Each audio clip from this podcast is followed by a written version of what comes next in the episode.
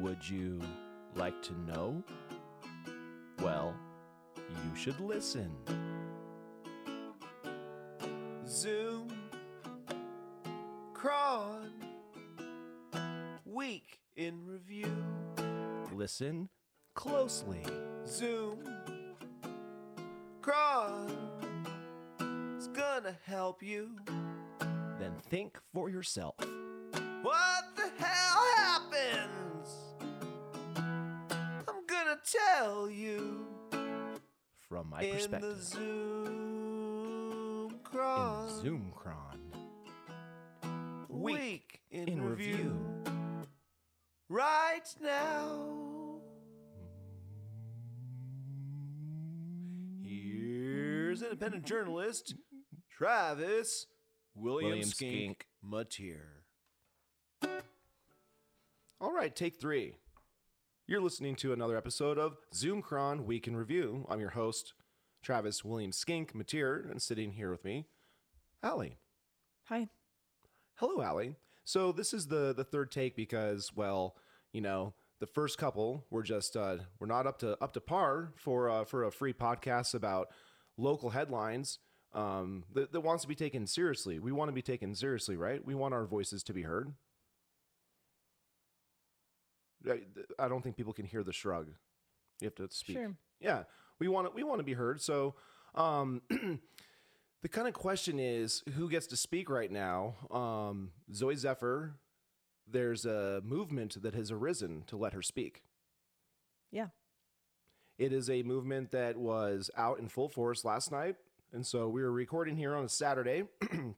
Yesterday was Friday, I think the 28th.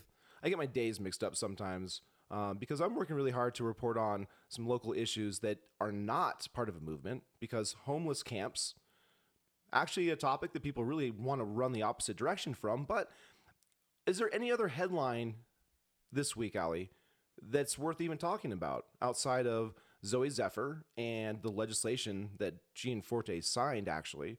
Um, I mean, maybe we could do something crazy, like look at the legislation. That could be one thing.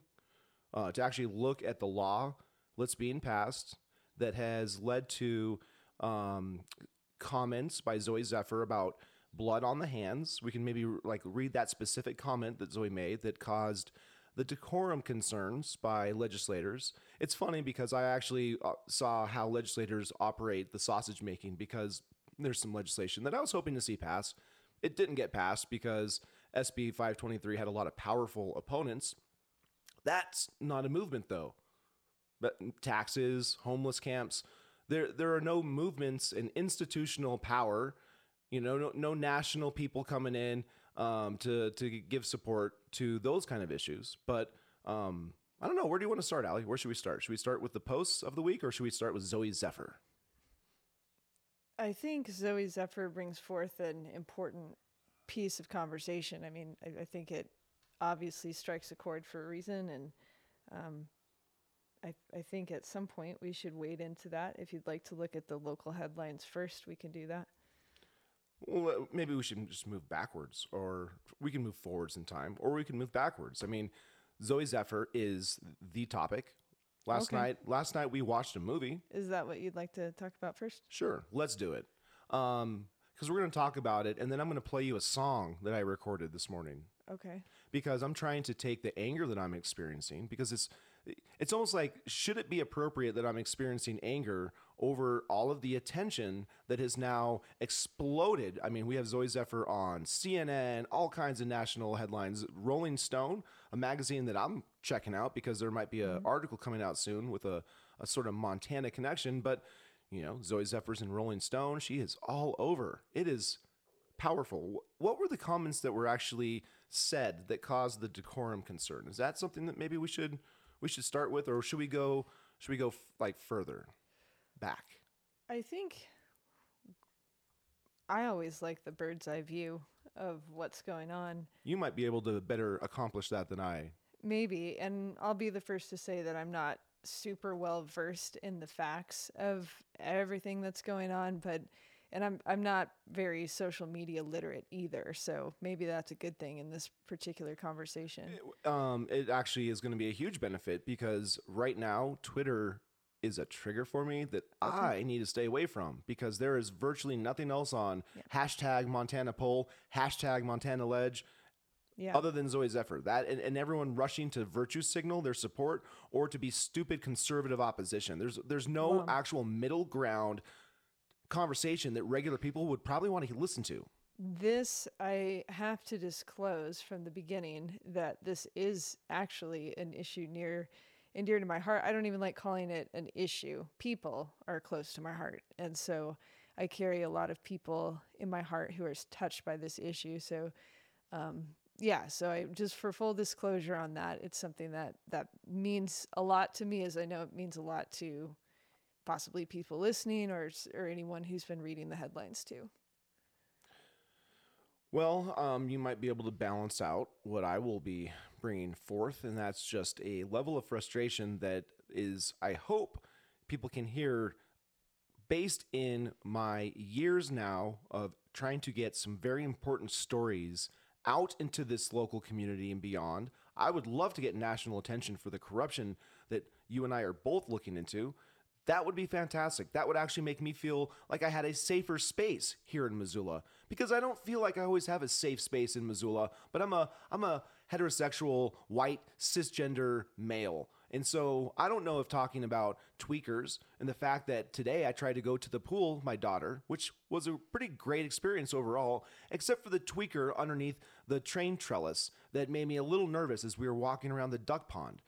Maybe also we can talk later about what duck pond means, because that is a fascinating conversation. But Zooey Zephyr, I'm trying to find the actual comments she made so that um, we can we can start there. So back to the bird's eye view. hmm Zooey Zephyr, to my knowledge, is the first uh, openly trans person serving in the Montana state legislature. Um, f- from my perspective, she experienced quite a bit of flack from fellow legislators from day one. And so that is true. That's been somewhat of a theme, and it's been exacerbated of late because of a decision to censure her after saying the phrase that you're looking up as we speak. And because of the censure, it unleashed a groundswell of local and national attention. And here we are in the somewhat fallout of that, although I, I would say it's just So I'm not going to necessarily. I'm sorry to just kind of break in. I did. Um, I haven't found the comment yet, but um, oh, I what was I even going to say? Um, continue what you were saying. I'm I'm sorry. I think Montana is yet again in the crosshairs of a national dialogue, um, but we can get subsumed by the national context and all the big issues. But for me, there's simply one. There's one thing at stake, and that's love one another. And how we do that, how we express that, may take on different forms. But I, I think at the core, this is a person to person conversation. I, I know that a lot of politics and money on both sides have entered the sphere and that that dominates everything. but- So, okay, and, and that's what I was going to say um, when I sort of rushed in and, and interrupted you. And for that, I apologize. Um, true or false? Let me ask this question Is there a national movement to, quote, protect trans kids? true. Right. There's a Um, there's a national movement. Do sometimes local legislators get a little um, concerned about whether or not they have an organic issue before them or something that is a national issue that is getting pushed on a national basis because of um, whatever forces might be involved? I suppose I see what you're saying.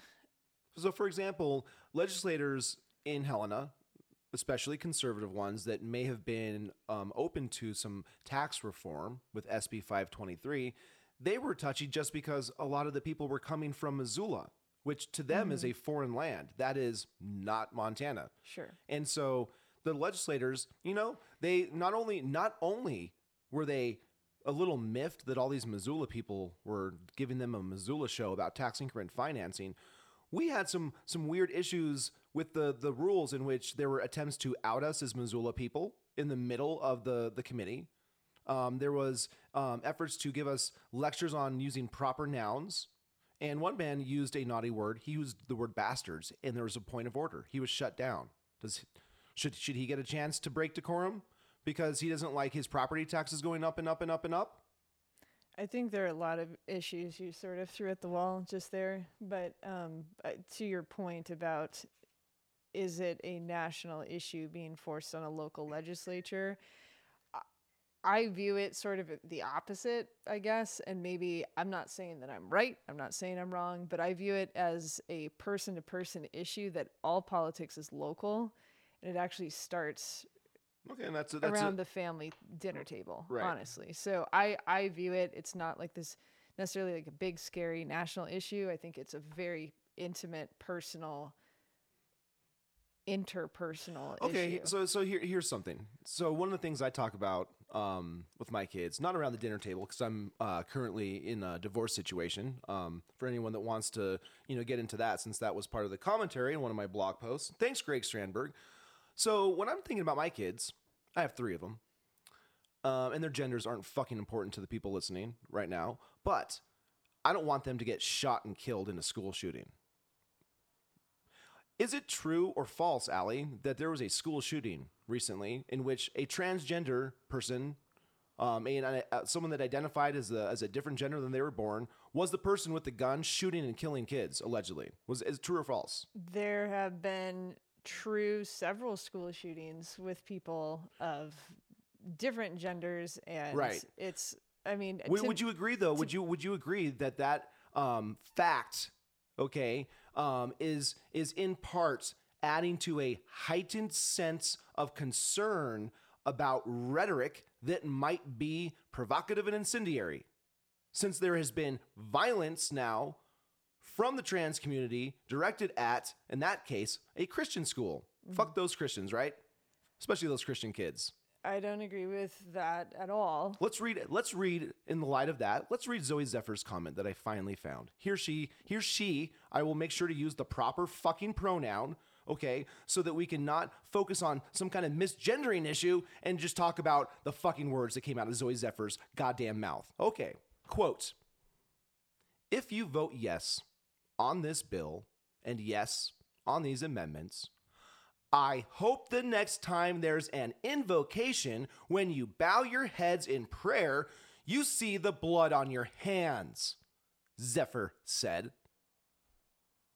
okay so How's that? Is that decorum? for is, the- is that is that is that in line with the decorum of the Montana State Legislator and all those funny white guys that sit there in judgment of people like Zooey? I'm not saying it, it, most likely does breach decorum. It's also a phrase that's been used by elected officials in Florida and in Colorado. And to me, I don't find it offensive. What I find offensive, I hear infinitely more offensive phrases than that on a daily basis. Right, and um, we've discussed before um, getting getting on and recording how stupid conservatives in Montana are to walk into this trap and to give these activists what they want. And so now these activists are getting famous. They have national headlines. Um, this is going to take up all of the oxygen at the end of the legislature. This legislature only meets every two years, Right. and so now we've got so much attention. We've got we've got bills flying out of committees and going to other committees just to continue to keep Zooey Zephyr in her little uh, pen now as she as she sits out on a bench um, outside of the chamber where people are sitting with her like she's fucking Mother Teresa. Getting a picture, getting a selfie. Yeah. I have to say, I, I and and I know there will be people who really take umbrage with me saying so, um, but my heart goes out to Zooey. It really, truly does, and and because I don't see this as a quote issue. I don't see it as political. I see, I and I'm not denying the fact that there are political forces that are interjecting. I'm not saying what I believe about the legislation itself. What I'm saying specifically is about the person. And I Okay, well, let's talk about the person. Okay. Um, is it something for the public to know in terms of where a person is coming from and what they have done in the past? I think that's a factor. So, if someone has um, been part of a culture that was involved in a scandal where children may have been harmed sexually, is that something that should be important, or should we take the journalist that is bringing this to light and should we just um, try and destroy him on social media because he used Kiwi Farm as one of his sources? I can't speak to an article that I've never read and a reporter who I know nothing about, but what I can say is unequivocally, I don't support child sexual abuse, period, no matter who perpetrates it. Well, and there's a lot of perpetrators, unfortunately, as we've discussed before, in the church. Oh, as well. absolutely, absolutely. And I think a lot of people have been burned by the church. And so um, they may find themselves in the category of uh, wrestling with their identity and all of that. So I, I do, I, people have a reason that their story brings them to the place where they are. And so to the degree that love can meet people right where they are, that's where I'd like to be. Well, I like to be um, in uh, reality where facts and actual motivations um, are are exposed. And if Jeremy Carl is the person that's going to start that, Who's I Jeremy am going Carl? to uh, support through linking and quoting. So, Who's so Jeremy Carl? Jeremy Carl is the journalist. I am not familiar with the Fremont Claremont Institute. Uh, this is where this piece came from. It was put out or sort of blasted by Aaron Flint. Uh, here is one of the quotes, and I am using the name, the the given name um, of Zooey Zephyr, not to dead name or to cause any additional harm or trauma, but I think it's somewhat relevant in terms of finding information about a person who is in public office, making trying to make decisions that influence public policy that will have an impact for not just the 11,000 people in her district, but across the state of Montana. So, And I'm in Zooey's district, by the way. That, thank you for So- for registering that. Um, okay, so this is a quote from the article put out by Jeremy Carl. Zachary Rash is Zooey Zephyr's given name, and that's the name used in the article, something that has been a primary focus on social media. Okay, Rash is intelligent and extremely interested in transhumanism, the melding of man and machine through technological enhancement of the human body, the subject of an abandoned master's thesis at the University of Montana, a subject that seems relevant to his decision to radically modify his own body. And then later, I'm going to read this quote. Um, this is something that I included, both these quotes are included uh, in my post. Okay, he was also a video gaming champion in a game called Super Smash Bros. Some pre transition performances of his tournament video gaming can be seen online. In 2020, a huge scandal erupted in the Super Smash Bros. community involving mass sexual harassment and abuse of minors during in person gaming meetups. Rash publicly expressed regret that he may have put children at risk in taking them to these events. It may be just a coincidence that serious child sexual abuse broke out in a community with which Rash was heavily involved, or it is possible that he, he has been a perpetrator or a victim of such abuse. But we don't know as none of the Puff Piece legacy media has bothered to investigate Rash's background. What can be said is that childhood experiences of abuse, such as those that were going on around him, are often precursors to those involved develop to those involved developing non-standard sexual identities. Rash is also a noted fan of manga and anime, a hobby enjoyed by many perfectly healthy people, but also a favorite of transgender individuals such as Chris Tyson, an important member of Mr. Beast, the world's most popular YouTube channel, who announced a love of anime involving sexualized children in the years before he came out as trans. Rash has posted disturbing sexualized anime images, such as the one below, that as of this writing, still on his official Twitter account. So again, I'm reading um, the name and the pronoun chosen by uh, the journalist, and I don't necessarily agree with using the opposite pronouns of what someone is wanting to be referred to as, but I do think the information, the context, is something to consider, and so uh, it's out there now because there is a person taking interest from an institute. So take it for what it's worth. Yeah, and I also recognize that Zooey represents a large group of people within the United States who are paying attention to this this issue, if you want to call it that. Like, and so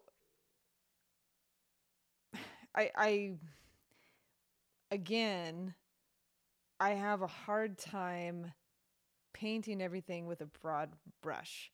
I think every time like the first time. Like every every situation is unique in its own right. Specifically, this situation came to the attention because of a censure that happened, right? So otherwise, the bill would have come before the legislature, likely would have been voted down, and then nothing would have happened. But for the censure of Zooey, which which made it more public because sure, it probably did violate decorum, as I'm sure a lot of other senators have. Um, I think there's an argument here that if you can take some of the emotions out, which clearly right now I am having difficulty doing, um, strategy wise, this might not be a very smart way of Right. so heavily in local legislators trying to preserve the ability of minors to access things like hormone, like, you know, big pharma drugs, right? So, I mean, if you pull back the lens, if you're, is it smart to push so hard because it is going to create a backlash? So there's there, to me, it's stupid strategy on both sides. Pushing so hard from this movement, this national movement, is maybe not the smartest. And then for conservatives in Montana, basically everything they've done has been stupid up to this point. In order to um, take a look at, at this at this one person and this little flame that this one person has, and they're like, "Oh, cool, a flame. Here's a gallon of gasoline. Let me just dump some gasoline on this and see what happens." Well, conservatives, you're seeing what happens. Fucking idiots. Driving me insane. This shit, this story is driving me insane. well, it's interesting. But we should listen to a song very soon. Well, hold on. Yeah. I, I think it's interesting because I look of the, at this in terms of it's not just one individual, it's not just a political representative. This is our friends, family, and neighbors. I mean, there's like that question is who's my neighbor? Mr. Rogers would probably ask that question as well. But it, it is who is my neighbor? And that's it's kind of a rhetorical question of like pretty much everybody. Well, hey, and it, maybe it's not just the ind- individual. Also, um, Zooey Zephyr has a partner, Erin Reed, and Erin Sure. Reed was a part of this article and seems to be the litigious one right now in terms of telling Jeremy Carl there's going to be litigation for slanderous comments Okay. made towards Erin Reed. Erin Reed is part of- the national movement and is helping to maintain a database across the so that young people, minors, can find the least restrictive places to get the most interference in their natural born gender. So, um, yay, wonderful. Sounds like a good thing if you want to push kids into making, um, in some in some cases, irretrievable changes or whatever the term would be. Um, it's, there's so much going on with this uh, issue, and there's so many strong emotions. It's unfortunate So- because it's going to be very difficult to have anything closely resembling a rational conversation to be about this. clear like i'm i'm not talking about the merits or demerits of a policy like i'm i'm looking at it as far as how the debate is playing out in the public sphere and to me if there is anything to be found offensive about what's going on that is my point of offense i suppose. And I, hopefully it's not offense but I'm I'm observing this and I'm wondering what happened because there's been times in my past where I've had very strong political views in one direction and I had friendships with people who had totally opposing political views. And we would for sure debate in in good faith the merits of You a- so- arguments and but you're, policies but you're asking what happened? but what I'm saying is today, I don't know that those conversations could happen. And that saddens my heart. Do you know why? Because there was a quote unquote pandemic. Okay?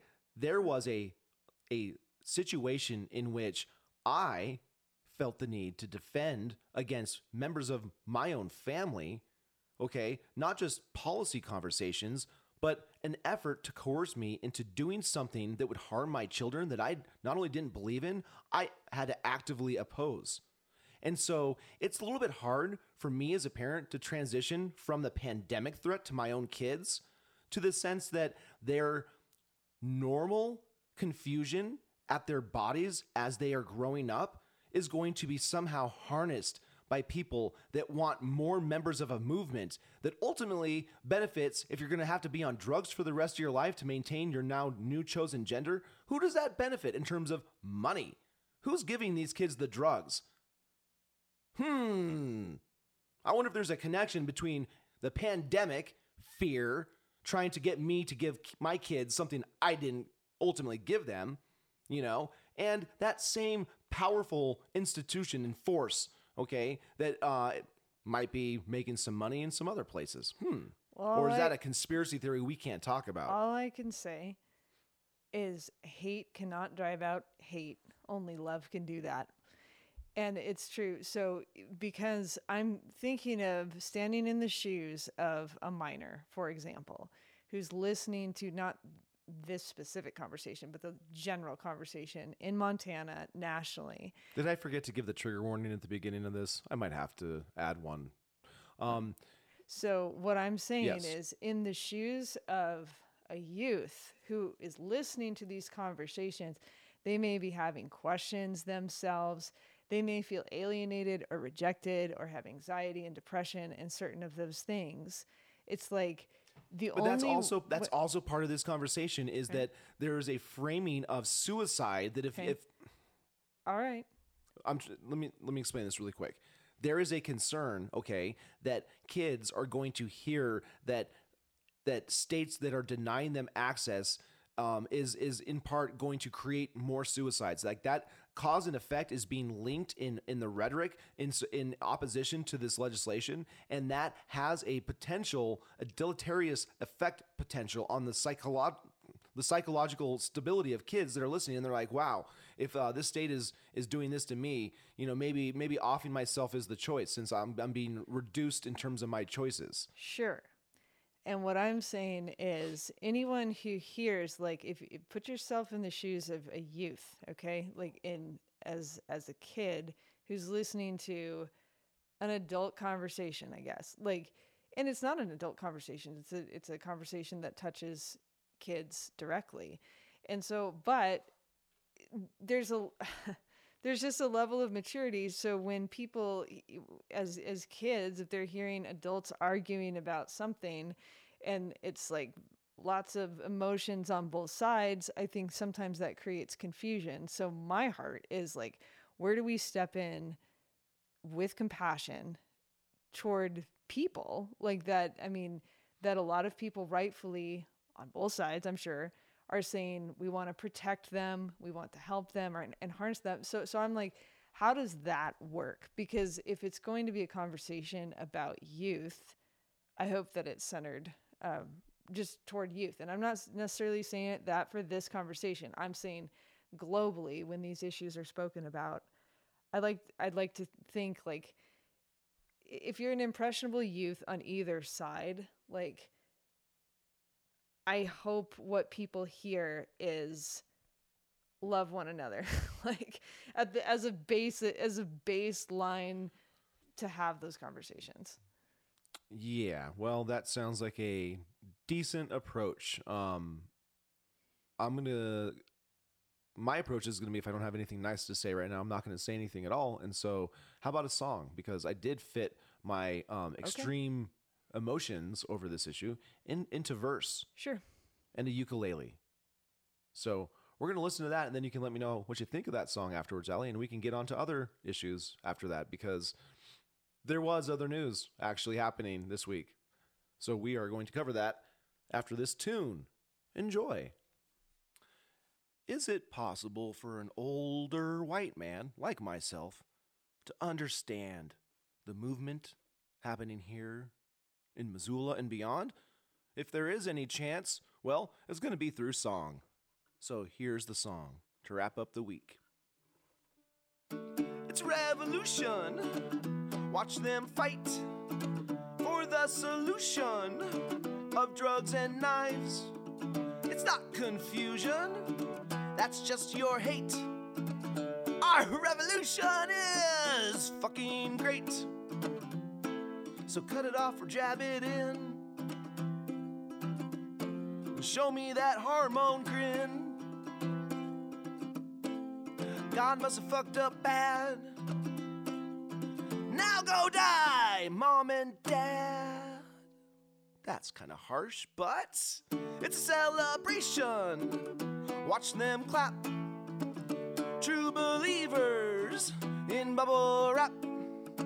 It's not delusion, you latent queer. Bring the children, lose your fear. So cut it off or jab it in. And show me that hormone grin. God must have fucked up bad. Now go die, mom and dad. Hmm. It's a movement. Watch them rise, unaware of two dead black guys. they got snuffed out, you know, before their time. But misgendering, that's the real crime. So cut it off or jab it in. Show me that hormone grin. God must have fucked up bad. Now go die, mom and dad. From the top, just the first verse.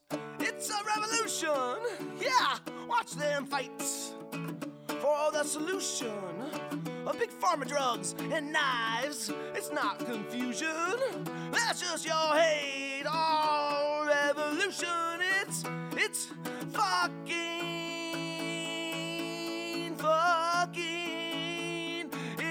so much fucking, everyone fucking great. Well, that was the tune. I do have something to say to that. I believe instead of revolution, I like the word revival, uh, which means to make alive again. And I feel like we are in a season, believe it or not, that's like ripe for revival. And I'm excited about that in some ways. Also, I would say not one person on this planet is a mistake. I would also say that for everyone listening, that you are loved, you are seen, and you are heard, and you belong. So, those were my thoughts in relation to the song.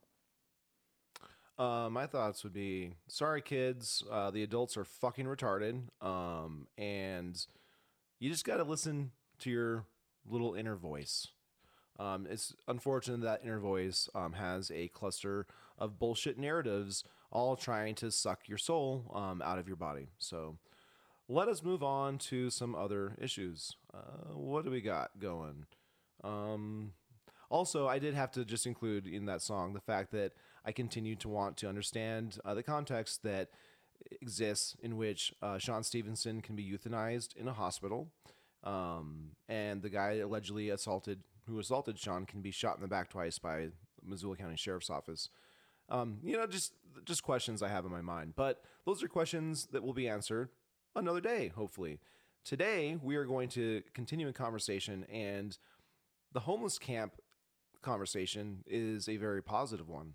I'm going to try and rebound from my extreme feelings um, to try and, and and bounce back into the the positivity of Todd's meth camp being gone from behind Missoula College. It's gone. It took lots of money. It's about twelve hundred dollars, which I paid out of my own pocket, and I hope to get compensated for. It took the effort of many volunteers. One of the core volunteers that assisted me was one of the activists back in the day, not too far back, but one of the, the, the people involved in the, the anti TIF movement. That was a movement. That movement now is sort of back in slumberland, but it was great because this this giant two story meth shack was something that actually caused a lot of strong feelings as well. And part of that was this one guy showed up on Saturday, Earth Day. That's one of the reasons why this this cleanup was happening. Earth Day was happening on Saturday, and a guy showed up. His intent, what he wanted to do was to quote smoke a bowl and run off the motherfucker that built this thing. I think I'm kind of paraphrasing a bit, but that was the sentiment expressed. So, borderline vigilantism is what I saw in that anger, in which we actually directed it towards cleaning shit up. So, that was good. And then another person that helped us out that day on Earth Day, just one of the many days of cleanups, uh, was a homeless guy that was about three weeks sober himself and helped me identify who the shack belonged to. I suspected because of the craftsmanship it was Todd's handiwork. Turns out, yes, Todd's handiwork. Um, and so Todd Spence is someone that I will use his name because he's been arrested so many times uh, in and out of jail. You can see mugshots. I, I take that mugshot now on my phone and I show people, especially people in his own community, in the homeless community. I let them know uh, what he's doing, what kind of blowback it causes everyone in the community, in the homeless community, or houseless, whatever fucking word is being used right now, because there is a bigger question. Just like with you know the trans issue, there is a national problem of oh, I almost said the f word, folks, of people without houses. Some of them choose to not have um, a conventional lifestyle because they want to use intravenous drugs and just do that until they're dead. And so the degree in which we're enabling a drug epidemic by allowing people to live in this manner and an environmental crisis because in the last couple weeks there's been a lot of attention on the Clark Fork River. Um, some national environmental groups said it's in the top 10 most endangered rivers in the country, number five. Wow. And that's because of Smurfit Stone. The conversation about homeless camps is one that people really don't want to have. For me, this is kind of like when I was doing the the homeless outreach program stuff and doing the Reserve Street work, which really came to a halt after I left my job in 2016 and was picked back up by Kevin Davis of the Let's Improve Reserve Street Facebook group. Um, we have now clocked some amazing successes, and the video that I put out at the end of the week is very visually disturbing when it comes to the amount of refuge that can pile up in homeless encampments. I didn't plan for the end of my week of activity to to correspond with a press conference, but just the way synchronicity has it, um, I was able to be in in person listening to the press conference. So, got to ask a question of our mayor about jurisdictions. DNRC is the state jurisdiction that has some kind of oversight, or at least, I mean, the land ownership question of where does the land actually reside in ownership. And so, for Todd's meth shack it looks like the DNRC would be the responsible jurisdiction. They want a plat in order to see that. That's P L A T T E. Um, there's a lot more to this issue, but my head is really throbbing. I have a headache, and it's hard for me to think clearly. So, anything you'd like to to chime in on on the homeless camp cleanup efforts, Ellie? I saw them up close and personal and moved a few loads and it was uh, quite the accomplishment, I think, over just a few days to see the benefit to the riverbank and the river ultimately. And I think it's it's really encouraging to see people all around the community pitching in for Earth Day activities and the cleanup. I, I think though the the listeners might need to hear why they have been denied an opportunity to get a really colorful stuffed animal as part of a raffle. Yeah, because really I I really wanted to keep this stuffed animal, but Yeah. I, I, you were the one that told me specifically that was a no. it it was creepy. I mean that that thing was demonic. I, It, it, the video is actually kind of interesting because it opens with the image of a horror character yes. and I actually conclude the video with a different image of a the Yeah. Jason mask from a different homeless Yeah. encampment. So it's almost kind of like the horror show aspect of what I'm seeing is being brought into this sort of uh, horror fiction realm by these kind of images. And that and that That- even though it was a rainbow stuffed animal, It was a its creepy face puppet. was very creepy. It was extremely creepy. It's in the landfill now. I hope so. One of the things I'd like to uh, thank is Republic Services. So I'll be working on the grant application in order to try and get that cost compensated. Um, Susan was the person that was my account person, and she was a delight to work with. I sent a nice kudos to her supervisor. Um, I actually think there might be sort of a lot of talk in the Republic, the local Republic Missoula community just because it was a it was listed as a transient camp cleanup on the contract. And so I think there might be some volunteers that want to do some additional cleanup from Republic because they're interested in the work. Yeah. I was really, it was very strangely, uh, it was probably strange for them because I was excited to actually spend the money because I knew that there was going to be an opportunity to do collaborative work. And turns out that was correct. But now I definitely want to try and get those costs covered. So Sure. another individual that showed up that day, uh, Gonzo. So I got to meet Gonzo, and he is part of the floating down the river as a livelihood community. You know, the river, especially since we're shifting in a large way economically into tourism, the need to have a clean river and clean riverbanks is important for people that make money from the river. Yeah. So Gonzo showed up. He helped out. There was a West Broadway Island cleanup they did earlier in the day. There's some conversations around whether or not they were directed not to be there in the West Broadway area because of active campsites by the houseless folks. And they went there anyways and cleaned it up. Montana has a provision in its constitution that we have a right to a clean and healthful environment. You're right. That is actually a highlight of the Montana Constitution from 1972. I believe so. Bob Campbell would know. Oh, Bob Campbell would know. In his pocket constitutions, which I've always appreciated. Well, you have a nice smile. I'm glad to see you smile. Thank you. Bob made you smile. Bob does make me smile. Yep. Um, so I think the the celebration that ensued, that there's now I think some constructive efforts moving forward, will be reflected as I give some updates to city council, county commissioners. I did get a chance to go to the county commissioners meeting on Thursday at two o'clock to to let them know that my TIF, Travis's Impact Fund, is kicking butt. Yeah. Although there's still only four donations. One was a very nice one. That was the seed the seed money to kind of start the whole shebang, the $500 from a very nice anonymous donor. And moving forward, it's going to be a very active spring going into summer, and it's going to be interesting to see how this plays out. I mean, the press conference, the way that I immediately heard this play out is someone like Mayor Hess is communicating that they cannot tell people not to camp if Right. there is not the sort of commensurate Shelter. bed spaces in shelters. And so if we, they are already directly tying this to the loss of the Johnson Street shelter. My frustration is the Johnson Street shelter has been seasonal and was already scheduled to close. Right. The the voting of no for the crisis mill levy has not kicked in yet. So what what we are seeing as, as this crisis explodes in terms of the visual frustration of encampments everywhere, and our local officials saying they can't do anything about it, you know, they're going to now shift this into saying we need more money. You local communities said no. We now need to find more creative ways to get more money.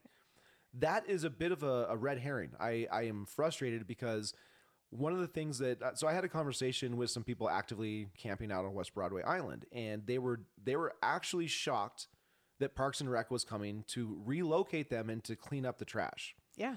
So I explained to them, I listened to the press conference guys, trash like this will not be allowed. And so they actually had to hear that because I don't know if anyone is is effectively communicating that just because the Ninth Circuit court decision Right. says you, you can't necessarily deny someone the ability to temporarily pop a tent and, and to you know sleep, that doesn't give them the, the the leeway to just create hazards. I'm glad you brought that up because that is what the city is citing the Ninth Circuit Court decision, which says effectively we cannot criminalize homelessness. And so that puts them in somewhat, it, it puts some limitations on what they can and can't do. And so they're operating within that framework. And it, it some of the curious stuff for me has been restarting again these conversations about jurisdiction. And so the reason I was given the heads up on the press conference is because I had stopped by the city attorney's office. Yeah. I confirmed that Jim Nugent is still alive. yeah. He is. He's still there. He had a, a black mask on. Oh, Excuse me. And um, he he seemed pretty uh, coherent. And he led me back into the city attorney's office because I was talking to him about my my hope of having a jurisdictional jurisdictional conversation. And it turns out Ryan Sudbury is the guy within the city attorney's office handling the the that conversation. yeah. One of the interesting things he told me is that my previous understanding of what Todd was dealt back in the Reserve Street area, I thought that was an eviction that had to be um, sort of processed by the landowner, which would have been the Department of Transportation. Right. It was not an eviction. What was it? So Ryan explained to me it was an injunction. And Allie, you can help me understand what the heck that means An because injunction the injunction. means stop. Yes. So it was a injunction, but that was still directed at an individual, right? You can an injunction be? It, you have to have some individual in order to direct some kind of legal action like that, whether eviction or injunction. I would have to see what it said. Okay, that would be actually interesting to get that paperwork be because Department of Transportation owned the land in that case, and so they could be the party involved in that legal action.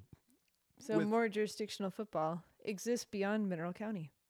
Well, it, it, it exists everywhere. If there's a way to say no to doing something that's hard and challenging and gross, then they will find a way to say no. Yeah. Yeah.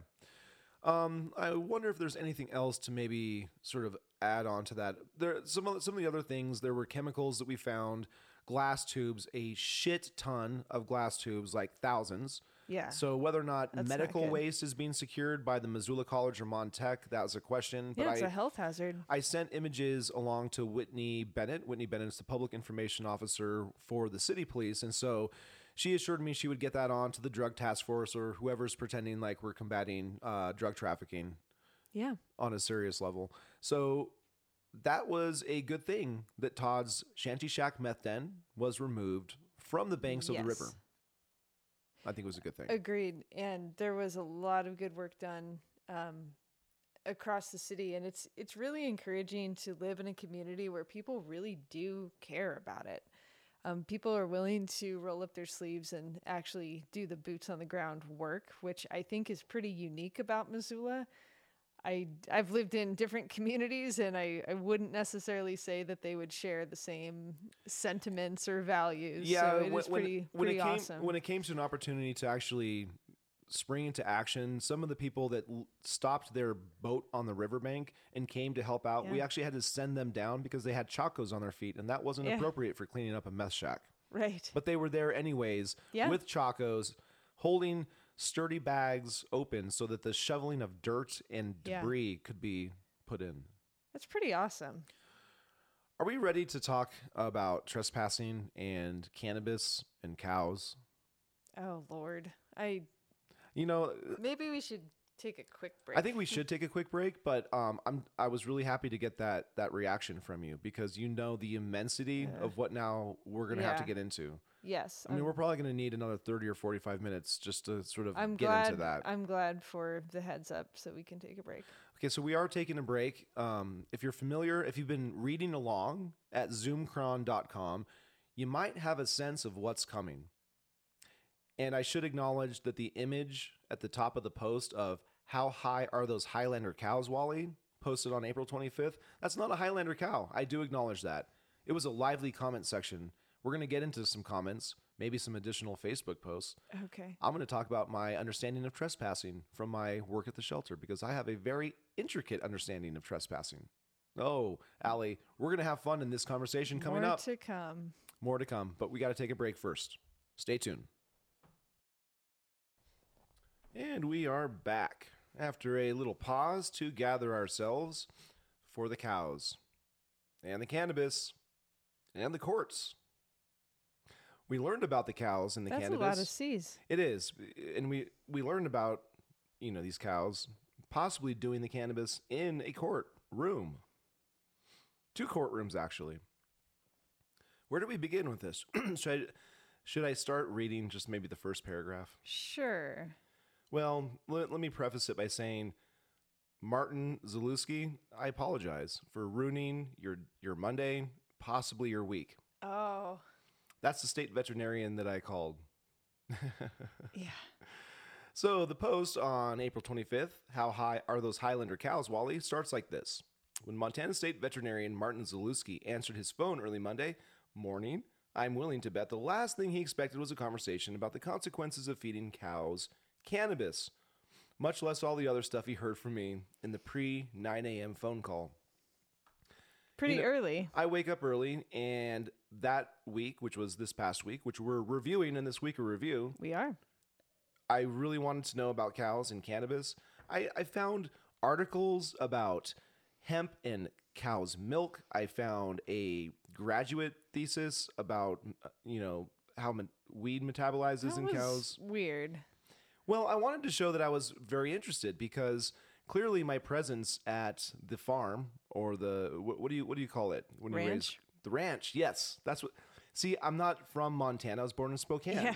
Oh, And I wasn't well, I- that explains a lot. exactly, and I haven't done a lot of calving during calving time. I there's a lot of ranch stuff I haven't done, but Have you seen Yellowstone?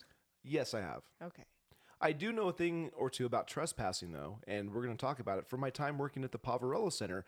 And that's important because, wow, this whole cow thing is really getting crazy. And to, for a little history, when I was driving back from the capital, so from Helena, I saw that the cows were on the road. So you can see Who's cows? that's a very good question. Who, what, where, when, why? So, Wally Congdon, the deputy county attorney of Mineral County, raises Highlander cows. Yeah. This is east of Missoula in a place called Clinton. It's even almost like east of Clinton, straddling Granite County Right. and Missoula County. And so when you're driving on Interstate 90, as I was doing, yeah. leaving Helena, hopeful SB 523 would would live, but it died. And I also didn't want to see motorists die if they hit a big fucking cow. Yeah. And that's a problem on Montana highways. animals being hit is a is a pretty big deal. And so when I saw that these cows were not only on the road but kind of close to the interstate, and when I was looking at the quality of the interstate fencing, I started thinking that that would be a really big problem to hit a cow going like 80 miles an hour. Yeah. Or a moose for that matter. And the ranch manager, um, she she loves her cows, and so I would uh, really hope that that everyone just wants safety for cows and humans driving Yeah. cars. Fair. Hmm. Okay.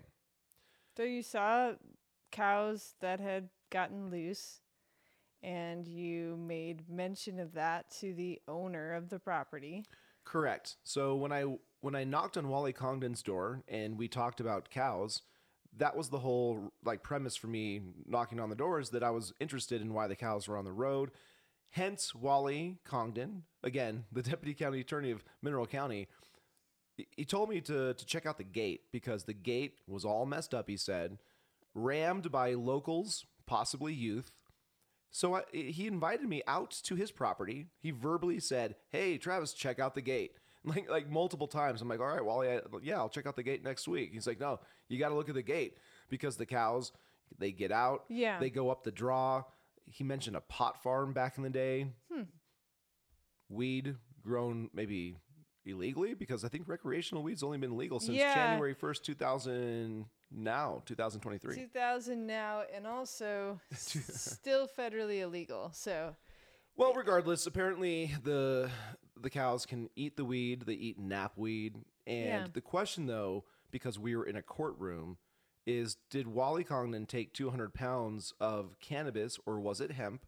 Did he load it in his personal truck and did he feed it to the cows? He didn't dispute taking it. We don't really know what happened other than it got loaded into his truck. And beyond that, it's just basically his word. So some of the challenging things, because in this post, and I'm not going to read it, but um, we've got one possibility: feeding this stuff to cows. Right. when you're running a ranch, or it sounds like the ranch manager runs the ranch, but when you're operating or owning a ranch, if you're selling that meat commercially, there's probably going to be some level of like, huh, maybe don't do that. And that's Yeah. why I was calling like the ag department. And I was making a bunch of phone calls Monday that led me to this poor Marty guy that was like, what in the hell am I talking to this journalist guy for about I'm sure. cows getting Yeah. you know, stoned or something. But um, I, I went out to the property as invited, and I took some pictures of that gate. That gate was messed up, as you can see at zoomcron.com under the the title, of course, of the post. I've said it a few times now. How high are those Highlander cows, Wally? Yeah. How high? Well, I don't know how high the motorists were to run into that gate, but that gate is messed up. So I took a picture of the gate. That's too bad.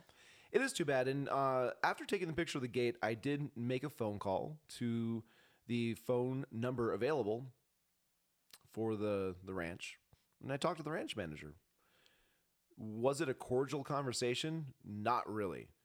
So I, hmm. I I've written my depiction. I've seen the other depiction on the Facebook account of the ranch manager, but it, it's interesting because there's now just people making comments on the on the post. There's some concern about what trespassing might mean, and so Oh, I- sure. I, want to chat briefly, Allie, with you about trespassing. Okay. We'll keep it brief. Your mind is a legal mind, right? You have this legal ability to understand stuff. I thought you said illegal. no, you, A legal. a legal mind. You have a Yes. legal minded mind. Sometimes, yeah. So when I worked at the Poverello Center downtown, we had to learn a lot about trespassing, and it's in part because, and this is the, this is actually the funny part. Lance Jasper and his law firm used to be right next to the Poverello Center downtown. Yeah. So, do you know what? I actually have had interactions with Lance Jasper back in the day when I when I worked at the the Poverello Center because his property, which is private property, it Yes. had to be enforced. Right. How do you enforce trespassing? Well, we learned from law enforcement, and this was like multiple interactions with law enforcement because we had our own problems with people that we would uh, say you can't be on on property anymore. This is within the homeless shelter, and when we put them on a violation out and said you can't be on property, one of the challenges was they would step onto the alley property, and that was public. So the alleyway, Right. which the alleyway was between the law firm and the homeless shelter. Yes. And there should be signage typically. if- Exactly, exactly. So I was getting to that, and I will be brief, Allie, because we do want to get on to the, the cows and, and how safe they are with the weed. You have to have signage. That was one of the first things that we, we found out because you have to have a reasonable ex- expectation that the person that might be cited for trespassing knows that they are violating something. And so that visible signage, and you really want to make it visible, that is a big first step in making sure you can enforce trespassing. Is you put up a sign.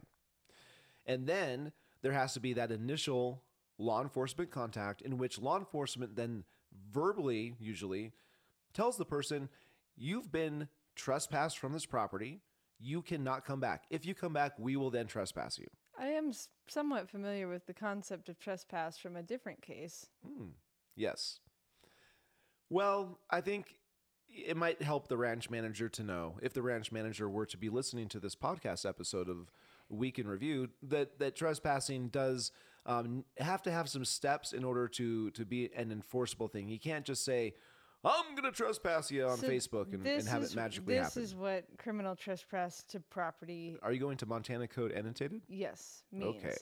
A person commits the offense of criminal trespass to property if the person knowingly enters or remains unlawfully in an occupied structure or enters or remains unlawfully in or upon the premises of another.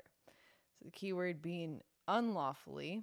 So just like, um, yeah, and like we said, signage is usually. I I guess it's not dispositive. It it depends every Not case. dispositive. It de- You're going to have to unpack that one for me. Oh my goodness. My point is that it- it's you can't say 100% of the time that there has to be signage in every single case. But Ah, I see. yeah. I mean, someone just verbally saying you can't come back here and documenting that. And then if they did come back, if it was well documented, let's say with a, a video, let's say you're videotaping someone like on your property and you're saying you can't come back here and there's no signage, but because of that documentation that you verbally communicate to them, get I, off the property. I actually don't necessarily know. It really does depend on a case by case basis because I'm I'm thinking of Another another situation if you are um, playing a song on a guitar outside of a fence that's not on let's say Wally Congdon's property, it's just on some random place in Tura. Also, probably not an area in which you can if enforce it's a trespassing. public place.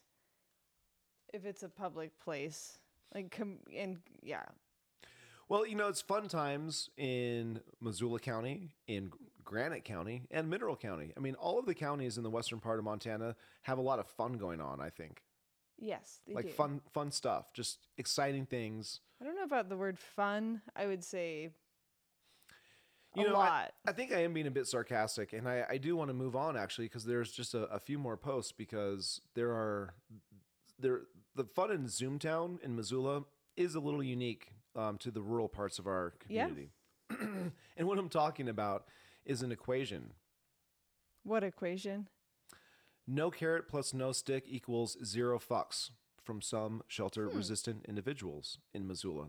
I wanted to highlight some of my recent favorite articles about zero fuck giving shelter resistant individuals. Okay, such as Well, so I, I saved the best for last, but one of the first one, one of the the first one, not one of the first one.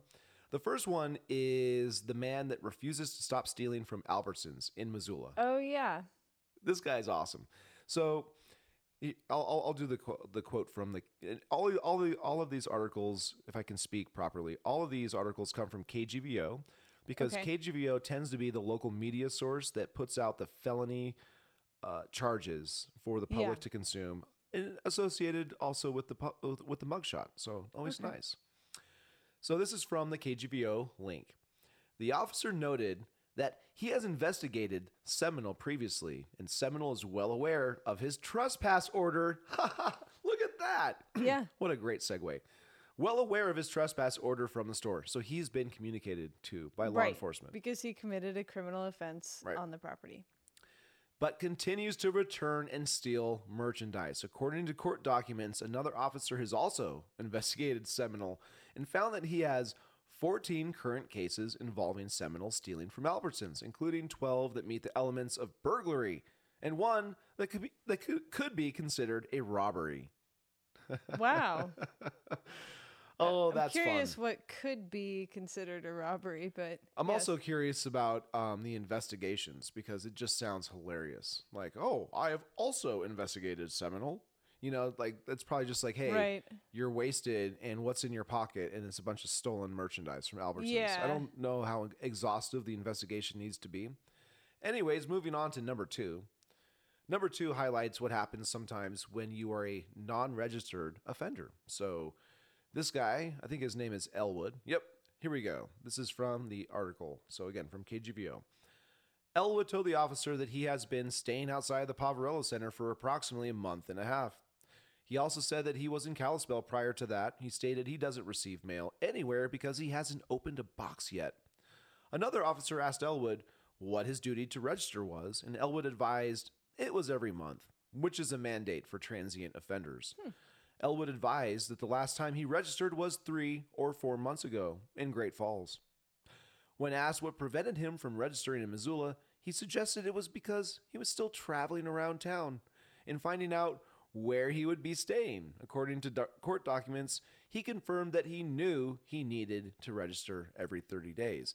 I highlighted that last part. There's usually a lot of emphasis I add Yeah. to the quotes, but that last part about him knowing, that's sort of where the zero fucks comes in. It's like, yeah, I know, but I give zero fucks.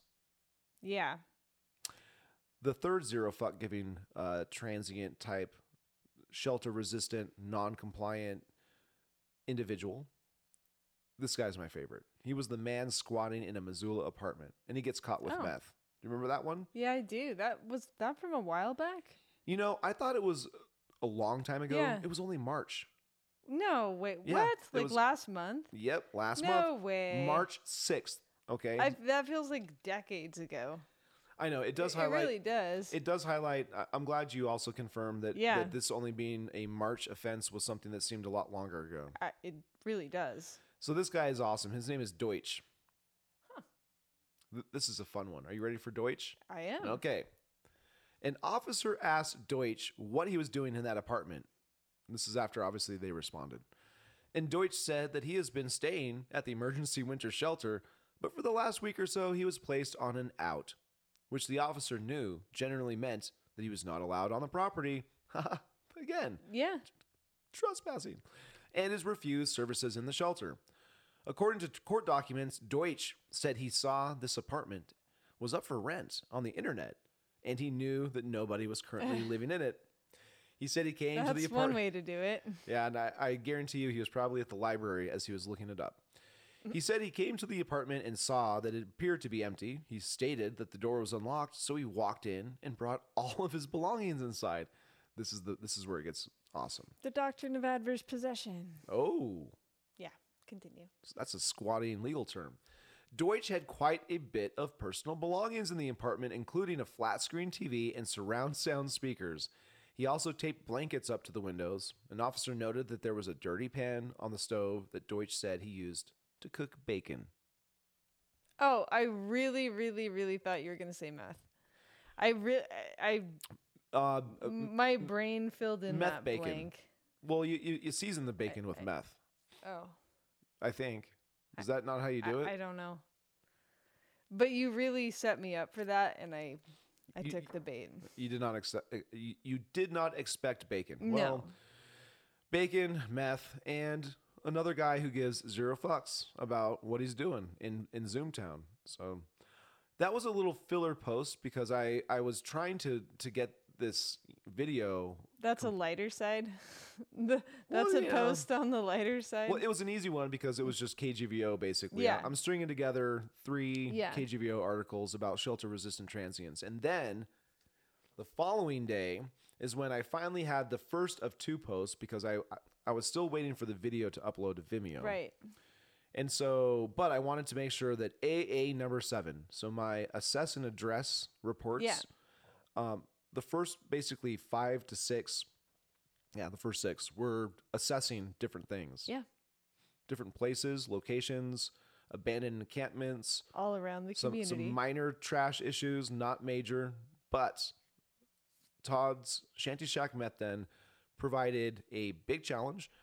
The quantitative data is right there in front of you. If you're looking at Zoom Chron, right below the picture of me standing in front of that big dumpster full of trash. Which was not lit on fire. No dumpster fire. I did not let you do that. No. So the dates we had April 22nd through the 26th, essentially.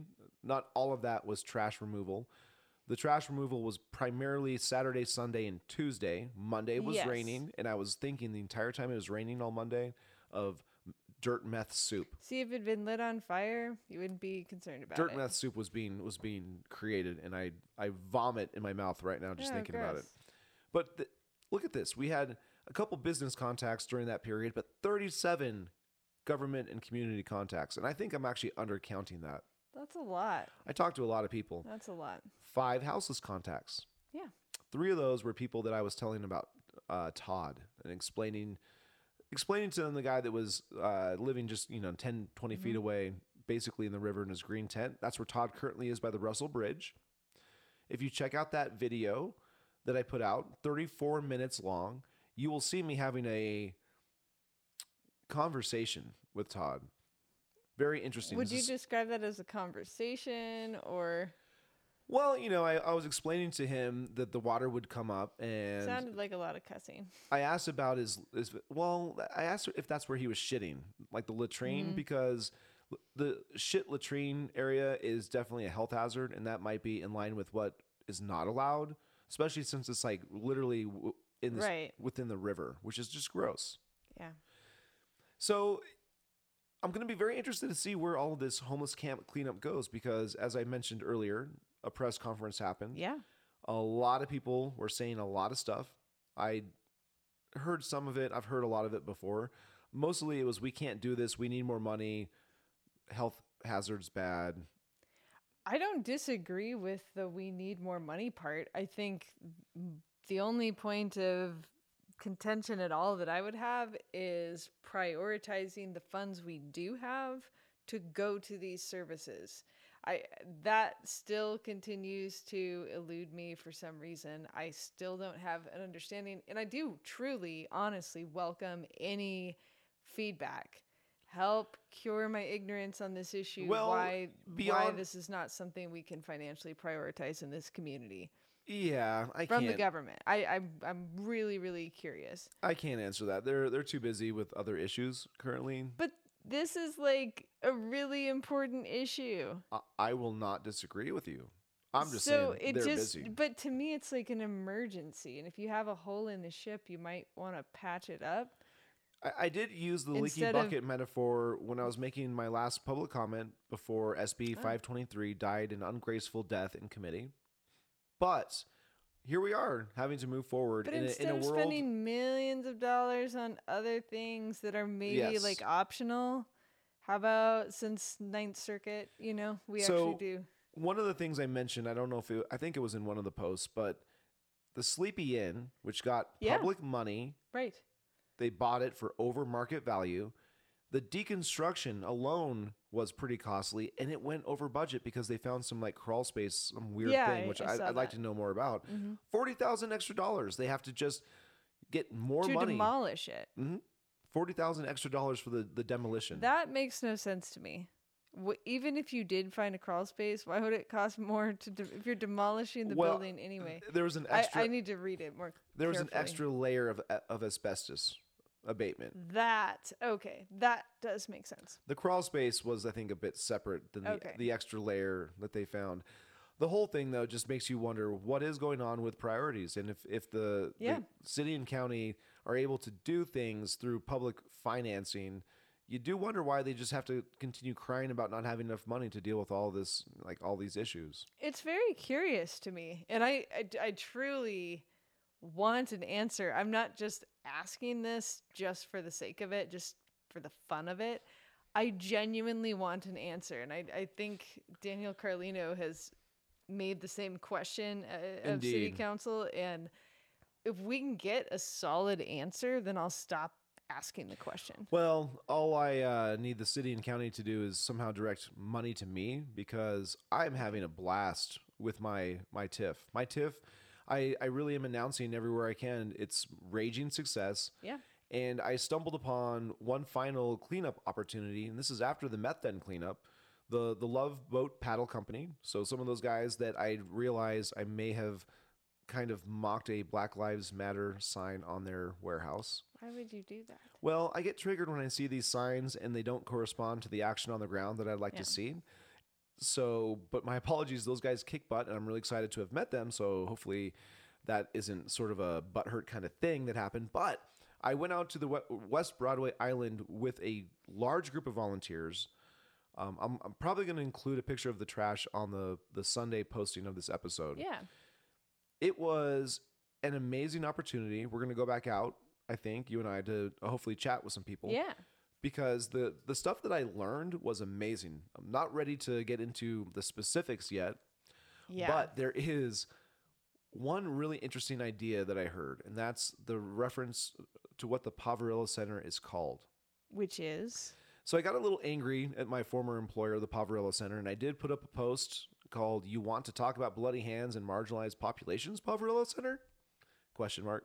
And that's because they wanted to to chime in on the Zooey Zephyr thing. A lot of right. virtue signaling is going on. Do you know what the Poverello Center is called among convicts, ex-convicts? The Duck Pond, Why? because ducks. Like sitting ducks or what? it was so interesting the way that a duck was described to me and why a duck is a reference to basically a snitch right so Oh. ducks are bottom feeders Oh, that's not. and the, the I can't even remember all of the details. There was so much in the conversation I was trying to to kind of mentally track and keep note of, but apparently there's and this what it, what this was told to me was that um, it was specific to Deer Lodge. oh, okay. So this is this is a Deer Lodge term for people that have been incarcerated in Deer Lodge, the Okay. duck pond. So in, in Deer Lodge, the duck pond is the the area, open area, I think where they go and have their sort of open air time. Yes. There are methods of having people that are on paper as informants, snitches essentially. Um, yeah. quack like a duck, play out a sort Oh. of humiliation ritual in some Okay. sense. Fascinating. Interesting. Yeah. That is very interesting. So, so the Poverello is quaintly called the duck pond by a lot of people, and it- Huh. some of the conversations I had beyond that one that that was very insightful leads me to to wonder what you actually see and what might be a distraction intended to make you see one thing while something might be going on somewhere Yeah. else. In any case, what I learned going out to the West Broadway Island with this group of volunteers is how the conversations that I can have with some of the people living out there help smooth things over and make the cleanup uh, less less potential for conflict. Yeah, that's good. because I handed out some trash bags to the active campsite and, and I actually explained to them the accurate messaging that trash can be cleaned up and they can be relocated and moved Yeah. along. That was one of the things that the police officer during the press conference said is that the police will be messaging that keep a clean camp and you should probably try and relocate Yeah. multiple times. And so there's interesting strategies that even the police are going to be telling people on the streets. Um, but it was just it was very fascinating to be out there and to have conversations with uh, some of these some of these people. Actually one of the things I'll, I'll mention this really quickly. There's a young native guy I was talking to, and I learned who his mom was. This really well known couple. They're in Spokane now. I, I kind of figured she might be dead at this point, but uh, the, the some of the old timers that we were talking Yeah. about. This guy is generational. When you see a lot of the the native people on the streets, a lot of times it is generational stuff. And so the old timers that I remember, he was a kid. He remembers Oh, people like Cockeyed Joe and Jimmy Lee. Some of these people that are long long since dead because now we have Harley. Harley's a pretty Yeah. well known older guy, older shelter resistant guy on the street, and Harley's part of that that old group of transients. Yeah. Not not transients. They were they were year round people, so that's inaccurate term to say transient, but very interesting stuff. So, um, That is interesting, and and what's also interesting is the role that the crisis mill levy continues to play in the public conversation because w- there's obviously a gap that needs to be bridged here between the way the city communicates about the need and the public response. Well, w- one of the things that I've really had a hard time understanding, and that, like, I'm hoping to see a article about the the cleanup that I did. I'm hoping she's doing some research, and I'll actually see the article at the Missoula Current, which would be, which would be interesting. But um, the reason some of these cleanups stopped happening is a really important story because this predated a lot of the stuff that was happening with the pandemic. Um, this was kind of before the Ninth Circuit Court decision became solidified as the main reason for not doing Right. anything. And part of it is a collaboration fell apart. And it fell apart because of the media reporting poorly Oh, on what we were doing. And so that's a more nuanced conversation. I don't want to get into all the details, Yeah. but um, I mean, I was involved in these cleanups. I used to work with the Clark Fork Coalition directly with the health department.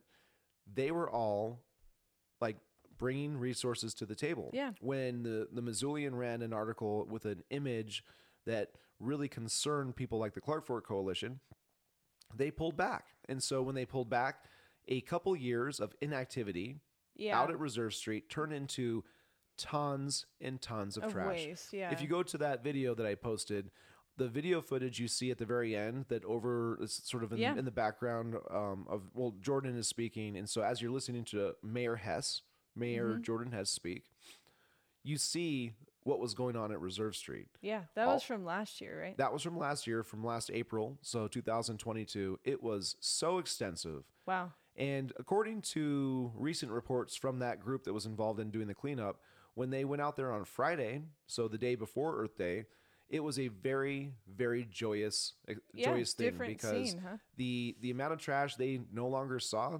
They, they cleaned up trash. There was definitely still Yeah. some issues, but nothing like the tons and tons and tons Wasn't of it trash. like 70 tons or some? Sixty tons. Okay, 60. That's a lot. Um, it was about 60 tons over over the period of um, I think oh man, four or five days, and that actually finally required county resources like heavy lifters, Yeah. bulldozer type type equipment. Wow. So pretty pretty significant stuff. Good work. I'm excited to see the the final weight of the meth den cleanup. yeah. When will you find that out? You know, I I may actually even have it here somewhere. So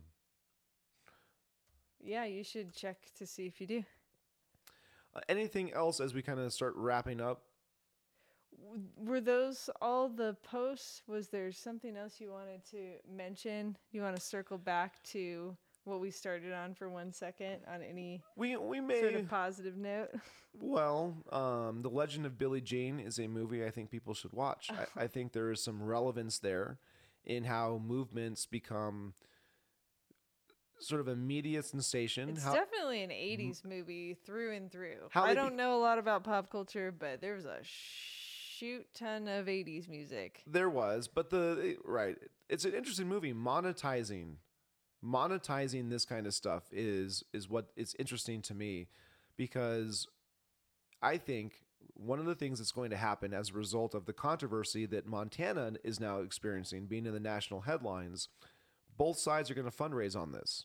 Right. And I included in one of my posts a, a, a, a tweet essentially from a a very active Democrat person in Montana, definitely actively fundraising, Yeah. ready to raise money. And in a lot of ways, you know, money is political speech. You've got to put money out if you want to have some kind of influence. But yeah, it's interesting. So I, I I'm looking at an email from Republic. I don't think this has the final report. So um, I will have to wait to get that final number. but- okay, but do tell us when you find out. Oh, I'll be excited to bring that information. Anything else? Did you want me to say something nicer now that I'm less full of anger? Well, I'm just going to continue to say love one another and we can take this as an opportunity, any political conversation really, as an opportunity for greater understanding and I don't know, there there are passionate people on both sides and I do think that there are reasons why people believe what they do. And so as long as we bear that in mind, Well, lots of passions on both sides. Who who is actually getting to speak and who is represented? We'll see. There, there's Right. there's lots of questions. I mean, obviously, by Montana legislators not allowing Zooey Zephyr to have a platform, her platform is going to be larger now. Yeah, that that just just really didn't make sense to me on, on any on any level. Yeah. Um, the censure didn't really make sense to me, and I know a lot of people feel strongly the other way. Um, but just as an individual who's observed politics for too many years at this point, I just didn't really see the point of it.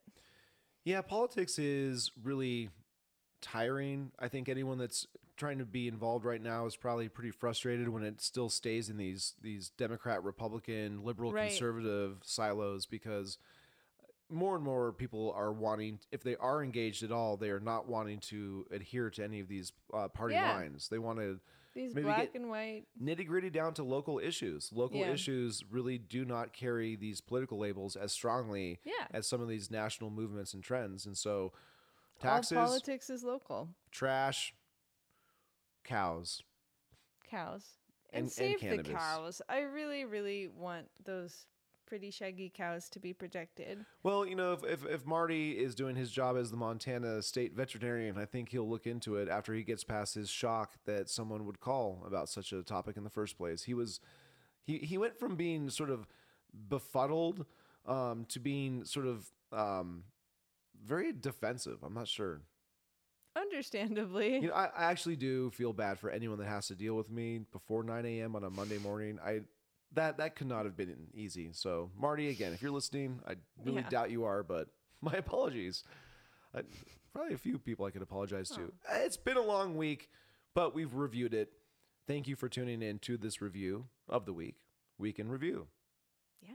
Allie, thank you for joining me. Thank you. We will be around next week, hopefully, to figure out what the heck is still going on here in Zoomtown. And the legislature is like wrapping up next week. Yes. We may try and make an effort to get out there and, and see it for ourselves. Yeah. So stay tuned. Thank you. And we're going to finish with a different song. I had a song that was I, I, I was really loud in the microphone. I can't do that at that level, is what I learned about this current microphone setup. Mhm. But I got the audio fixed, and so now I'm going to play the song. It's a love song for Ellen. Okay. That's kind of sarcastic. It gets very loud. Oh, okay. Are you ready to hear it? I think so. I don't know if they're ready to hear it. They're going to hear it anyways, though. All right. Stay tuned next week. Adios for now. Adjusting the microphones on a late 420 evening. 420. It's a time when Stop yelling. when festivals happen And festivals are something that Ellen likes. But do you know what Ellen doesn't like? The end of TIF. But it's not the end of TIF. we got to make a song to make Ellen feel better. And you got to sing along. You don't know the words yet, but maybe by the end, maybe you will. She'll be okay. Ellen. I think it's gonna be okay. You don't have to go yelling to the newspaper.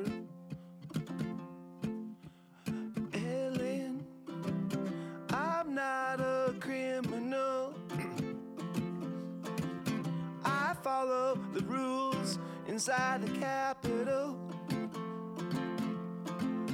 Ellen, I'm sorry that you're sad and you're scared and you're frightened. You and Tasha and the rest of the board at MRA. Well, Ellen, I don't think the sunset is gonna be the worst thing in the world. Cause Ellen, I looked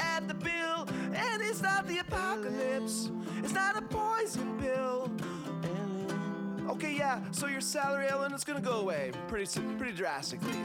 But that's an indiv- individual impact to you and all the other directors out there who like to give money to, to what? Well, Ellen, it was 2019, and guess what? We didn't like all that money going to a developer from Wisconsin. You know why? Because this developer was not just a developer, no! He liked to get involved in the local cultural production music scene. And he bought buildings and he did lots of things. And he's he's not just local, he's going regional, you know, Ellen? But you might have been too busy putting the fear of blight into all those city officials. You helped the Lambros family say it's gonna come and it's gonna be so scary. Ellen, I think you are terminally afraid. I think you have fear like it's some kind of virus in your brain. Ellen, that kind of person should not be in charge of so much money. Ellen, that shadow government should no longer be allowed to continue giving money to Mexican restaurants for their windows. You know, the TC glass for their windows, and the Radius Gallery, and the bridges, and the consultants, and the communication plan. And Ellen, I know you don't like Jesse Ramos. Ellen. I know you don't like him at all, but Ellen, he's he's right. It should have just been blight that you were doing things for, not housing, workforce housing, workforce housing. You say it over like a mantra, like a spell, like a ritual, Ellen. Ellen, why? What did you Workforce sacrifice to make these bridges happen, Ellen? Workforce So, housing. Ellen, I know you got upset at a Workforce lot of other people like Daniel Carlino. And it might be confusing to people out there because Daniel Carlino and Jesse Ramos are from different sides of the political aisle. Ellen, it's almost like you're yelling at everyone now. And I can sympathize, Ellen, because I'm yelling a lot too. Public comments as well. I get point of ordered sometimes. But Ellen, I'm gonna tell you something. I have a regret. I do. Ellen, I have a regret because I saw you eating breakfast at the Great Northern Hotel. I saw you eating that hotel breakfast by yourself. You didn't look like you were having any fun. This was not a festival you were at. You were not being able to enjoy any cannabis, legal or illegal, on this 420 night. Ellen, I have a regret that I did not come over and, and sit down and say, you know what? I think we're both blighted in our soul. I think we both could use some tax increment financing right now. Ellen, I, I would have taken the biggest line of TIF. I would have put that big line of TIF on the on the table in front of us, and I said, Ellen, I know you've got some cash on you. I know you've got some stiff bills. And I'm not talking about SB 523, Ellen. I'm talking about some cold cash that you can roll into a tube, and that tube can go into your nose, and you can take a big old inhalation. Ellen, I will take an inhalation with you. I will find a way to connect with you, Ellen. Over breakfast, some coffee, maybe a croissant. Croissant. I bet there are some bakeries out there that have enjoyed their tax increment financing. They probably started their bakeries, maybe not in competition with other bakeries, because that would be sad. That would be an unfortunate result of tax increment financing. Like if Starbucks, if you allowed Starbucks to come in to compete with a local coffee shop, Ellen on Brook Street in Midtown. Midtown is up and coming, Ellen. Don't tell me that ever happened. Please don't don't tell me Starbucks ever benefited benefited from tax increment financing. Cause that would make me cry my heart. Starbucks is not something Missoula locals would support. Remember Einstein Brothers? Yeah, I fucking hardly remember Einstein Brothers as well because it's gone, Ellen. Just like your salary, the big compensation for doing what? For finding ways to spend other people's money. God damn it, Ellen! Money. That's no longer something that people are It's just gonna abide by. Ellen, I was walking, I was walking by the Wags Capital condos the other day. It was really sad, Ellen. The track houses are gone, Ellen.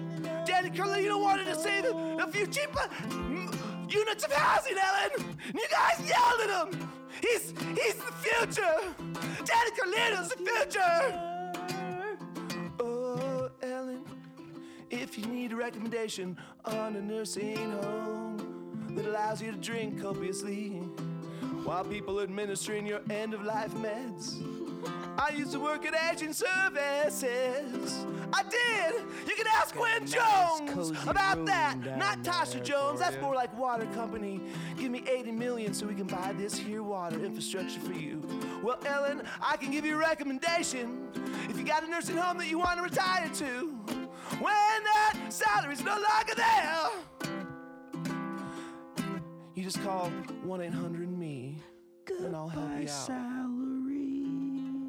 Ellen, I know it's gonna be a long night, but there are friends out there. Friends you might not even know yet. But I know I met some new friends at the Great Northern Hotel. People I only saw on Facebook, but I saw them in real life. And we we found we found each other, Ellen. And you can too. But not with my money anymore.